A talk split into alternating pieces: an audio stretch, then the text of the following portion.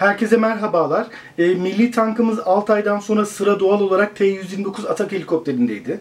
Bugünkü videomuzda ben size T-129 atak helikopterine giden e, yoldaki hikayeleri anlatacağım. ilginç olayları anlatacağım. Küçük kazaları, küçük tökezlemelerden bahsedeceğim. Çünkü atağın gerçekten de e, çok düzgün bir hikayesi yok. Düzgün bir hikayesi yok derken hani karma karışık, fırtınalı bir süreci oldu diyebilirim size. Fazla uzatmıyorum defa hemen başlıyorum. Çok fazla uzatmayacağım çünkü çok fazla konu var içinde gerçekten. Öyle Wikipedia'da da internetteki başka kaynaklarda okuyarak öğrenemeyeceğiniz şeylerden bahsedeceğim. Çünkü ben Ata yıllardan beri hatta belki de en başından beri takip eden biriyimdir. Ee, şimdi biliyorsunuz ki Türk Silahlı Kuvvetleri'nin helikopter tecrübesi 70'li yılların başında başlıyor. Biz ilk defa Kıbrıs Barış Harekatı sırasında UH-1 helikopterleri aktif bir şekilde kullanıyoruz. Ve o günden sonra helikopterler kara havacılığımızın bel kemiğini oluşturuyorlar. Ve bizim ordumuz helikopterleri çok seviyor. Ve her fırsatta her alanda da kullanmaya başlıyorlar. 80'li yılların sonlarına doğru Güneydoğu'da biliyorsunuz bir PKK terörü başlıyor. E, bu dönemde kara havacılığı çok daha önemli hale gelmeye başlıyor. E, ilk başlarda UH-1 helikopterlerin yan taraflarına makinalı tüfekler ekliyorlar ama bunlar indi bindi operasyonları sırasında koruma sağlamak dışında bir işe yaramıyor. Daha sonra bir ara işte bu genel maksat helikopterlerinin yan taraflarına sabit makinalı tüfekler ve roket podları takmayı deniyorlar ama bu konsept de pek işe yaramıyor. Çünkü bu konsept daha çok nizami savaş koşullarında işe yarayan bir şey. Siz e, gerilla harbi konsepti içinde bunu kullanmaya çalıştığınız zaman pek verimli olmuyor. Hatta çok tehlikeli oluyor. Neyse, Türk Silahlı Kuvvetleri taarruz helikopterleriyle 90'lı yılların başına tanışıyor. Birinci Körfez Savaşı'ndan sonra Amerikan ordusu Irak'tan çekilirken e, bazı silahlarını Amerika'ya geri götürmek yerine çevredeki müttefiklerine dağıtıyor. E tabi biz de bundan nasibimizi alıyoruz. İşte tanklar ıvır zıvır derken Türk Silahlı Kuvvetleri'nin envanterine 90'ların başına ilk defa AH-1 Cobra helikopterleri giriyor. İşte AH-1S, AH-1P versiyonları. Daha sonra bunun başka modelleri satın alınıyor. İşte bazıları eğitim modelinden dönüştürülüp saldırı helikopterine çevriliyor. Her neyse ilk nesil Kobralar silahlı kuvvetler tarafından Güneydoğu'da PKK'ya karşı kullanılıyor ve çok başarılı oluyorlar. Gerçekten de tam istedikleri, tam aradıkları şey. Kararlılık birlikleri çok iyi bir ateş desteği sağlayabiliyor. Bunun dışında işte yüksek irtifalarda e, iyi görev yapabiliyor. İşte hızlı bir şekilde çatışma bölgesine e, intikal edip hemen etrafa ateş kusmaya başlayabiliyor. Çok beğeniliyor açıkçası Cobra helikopteri ve bu helikopterlerin sayısı Türkiye, Türkiye'de sanırım 30-30-40 civarına kadar çıkartılıyor. E, ilerleyen dönemlerde bu saldırı helikopteri konseptini çok be çok beğenen kara kuvvetleri Amerika'ya bir sipariş daha geçiyor. AH-1 Süper Cobra helikopteri siparişi geçiyor. 10 adet yanlış hatırlamıyorsam. Ki bu sipariş de acil koduyla geçiliyor. Ve bu yüzden Türkiye için sıfırdan helikopter üretilmiyor. Amerikan donanması için üretilen AH-1 Süper Cobra'ların bir kısmı 10 tanesi hızlı bir şekilde modifiye edilip Türk Silahlı Kuvvetleri'ne veriliyor. 93 ya da 94 yıllarındaydı.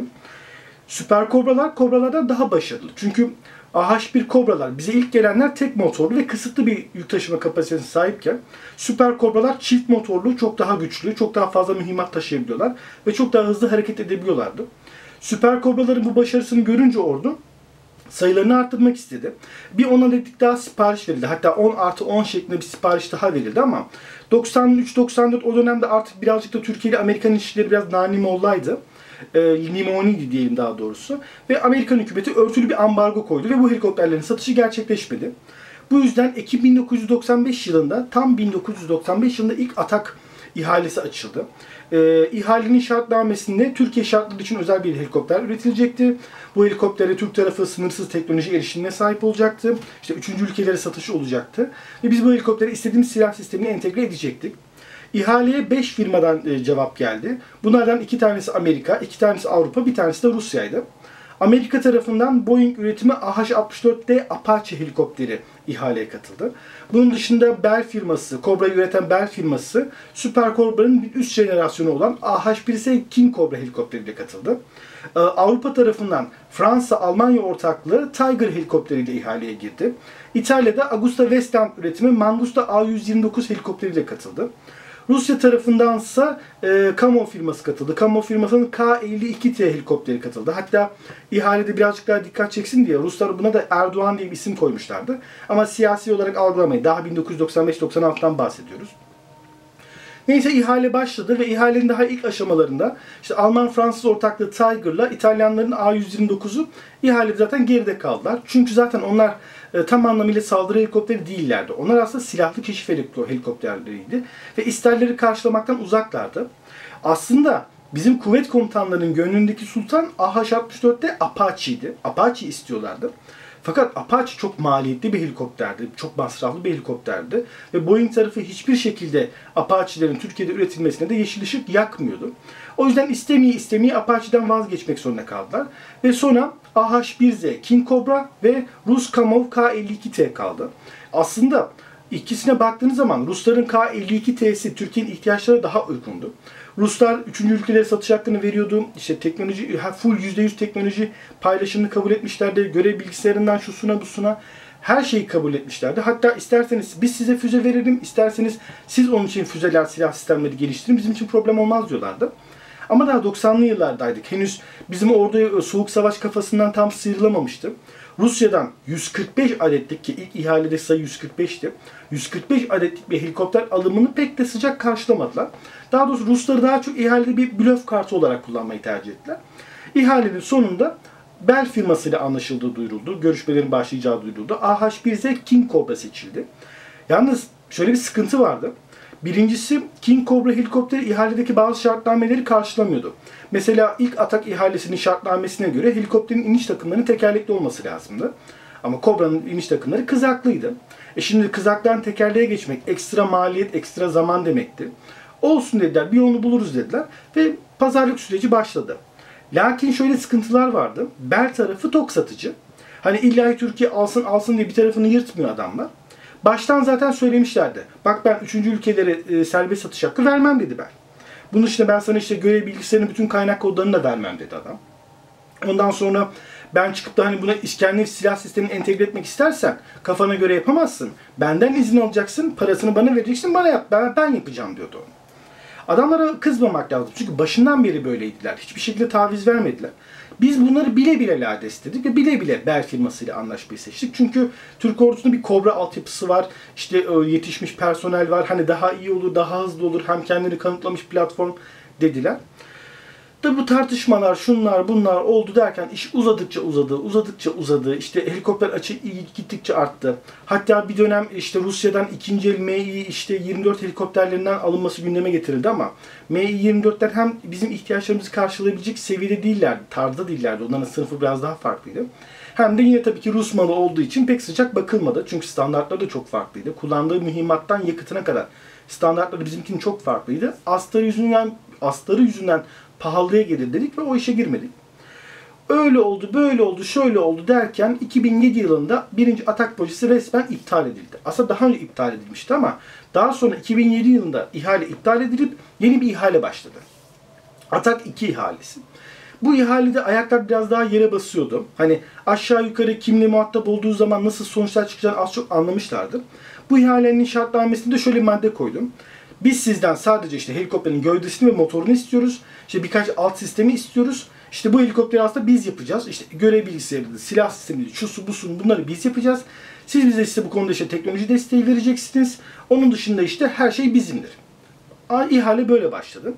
O dönem ihalede 3 firma cevap verdi. Bunlardan biri Güney Afrikalı Denel firmasının Royvolk helikopteriydi. Royvolk. Öyle bir garip ismi vardı. E, İtalya tarafından e, A129'un daha gelişmiş bir versiyonu A129 International ya da CBT versiyonu, CBT versiyonu teklif edildi. Ee, Rusya tarafından da yine Kamov K52'yi teklif etti. Ama orada Türkiye tarafıyla küçük bir sürtüşme yaşandı. Türk tarafı Rusya'dan ihaleye K52'nin değil Mi-28 Nighthawk'un katılmasını istiyordu. Ki gerçekten Nighthawk benim en sevdiğim helikopterlerden biridir. Yani bildiğiniz uçan tank. İnanılmaz derece çirkin ama hani gördüğümü affetmez. Ön tarafında zırh delici mermileri fırlatma özelliğine sahip çok güçlü bir 30'luk topu vardı. Yük taşıma kabiliyeti korkunçtu ve helikopter bildiğiniz uçan tanktı. Yani abartmıyorum uçan bir tanktı.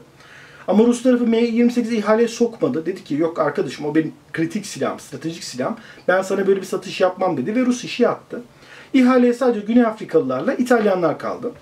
Aslında ihalenin ilk başta önde gideni Güney Afrika'ydı. Roy Volk helikopteriydi. Çünkü Roy Volk ihaledeki bütün isterleri karşılıyordu. İstenen güce sahipti, istenen taşıma kapasitesine sahipti. İşte Güney Afrika şirketi Denel her türlü teknoloji transferi, işte ülkelere satış hakkı, geliştirme, ıvır zıvır her şey eyvallah diyordu. Ama Denel'in bazı sıkıntıları vardı bu dönemde. Ciddi ekonomik problemler yaşıyorlardı. Şirket iflasın eşindeydi. E doğal olarak iflas etmek üzere olan bir şirkette bu işi yapmak pek mantıklı bir hareket değildi. Her ne kadar Roy Volk Türk ordusunda kullandığı Süper Puma ya da diğer adıyla Cougar helikopterleriyle aynı altyapıyı kullansa da şirketin bu durumu ona biraz soğuk bakılmasına sebep oldu. Bir de o dönemler bu 2005-2010 arası dönem biliyorsunuz Türkiye ile İtalya'nın çok yakın politik ilişkileri vardı. İtalya'da Silvio Berlusconi e, başbakanlık koltuğunda oturuyordu. Türkiye ile çok yakın ilişkileri vardı. Yani resmen bizim başbakanımız da kankalık durumundaydılar. Tabii onlar bu yakın samimi ilişkiler döneminde Türkiye'den 10 milyarlarca dolarlık ihale aldılar. Askeri ve sivil ihaleler aldılar. Atak dışında başka ihaleler de aldılar. Onlar milyarlarca dolar para kazandı. Biz de bir dost edinmiş olduk. Neyse girmeyelim oralara.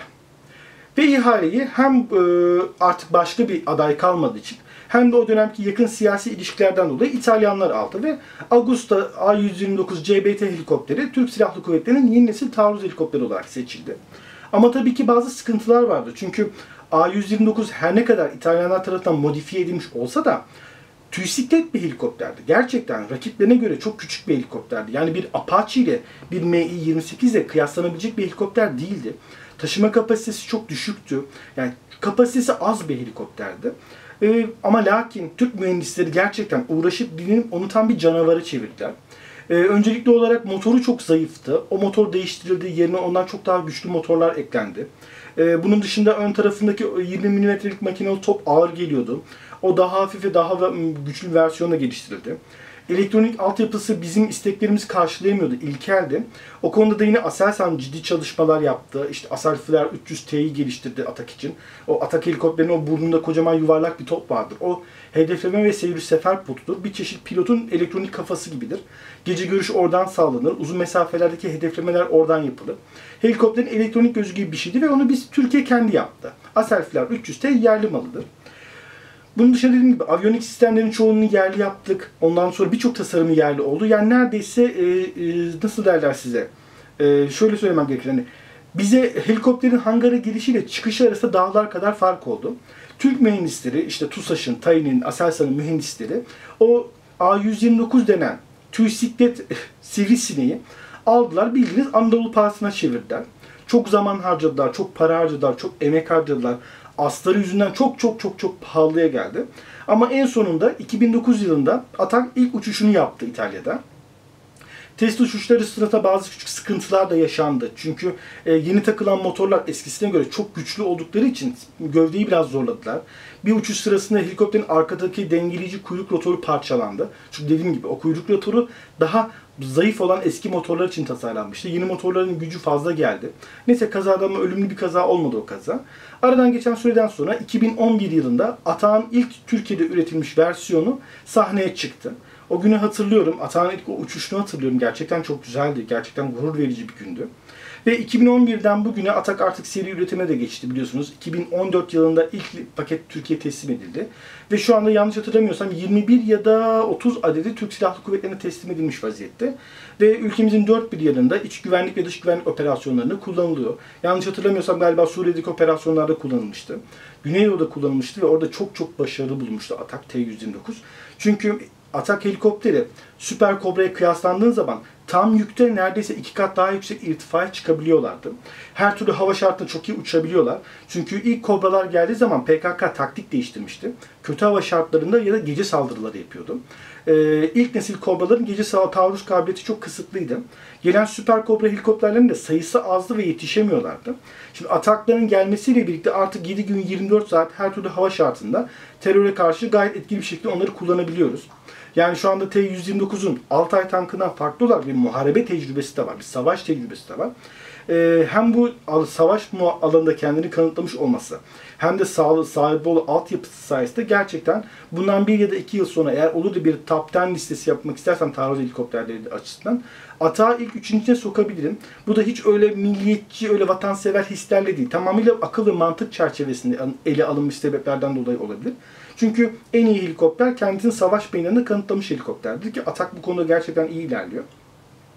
Dediğim gibi Atak'ın ilginç bir hikayesi var. İşte e, başlangıçta olmadı. İlk başlarda e, tutmadı işler. İkinci ihalenin sonunda ben A129 duyunca gerçekten çok şaşırdım ve çok ürktüm. Ya bu TÜSİK'le helikopterini alıp biz kullanacağız diye. Ama neyse Türk mühendisleri sağ olsunlar benim e, endişelerimi boşa çıkarttılar. Açıkçası e, şöyle bir şey söyleyebilirim. Resmen bir e, kırlangıçtan bir kartal yarattılar. Onları tekrar buradan tebrik ediyorum. Biraz ittirme kaktırma zorlamayla A129 T129 denen savaş makinesine dönüştü.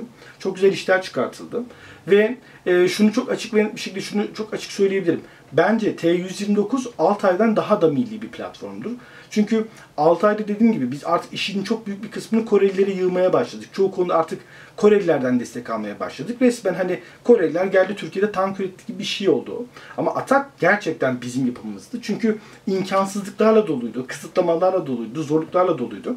Ama bizim mühendislerimiz başarıyı o kadar açmış ki o imkansızlıkların üstesinden gelmeyi başardılar ve A129 CBD denen tüy siklet helikopteri gerçekten bir canavara çevirmeyi başardılar. Kendilerini tekrar tebrik ediyorum. İşte böyle. T-129 Atak bence şu anda dünyanın en başarılı, en iyi ım, taarruz helikopterlerinden birisi. Ee, büyük ihtimalle ciddi anlamda ihracat başarısı da sağlayacak birkaç ülkede çünkü e, gövde gösterisi yapma fırsatı buldu. Bazı ülkelerde ihalelere katılıyor. Bakalım göreceğiz.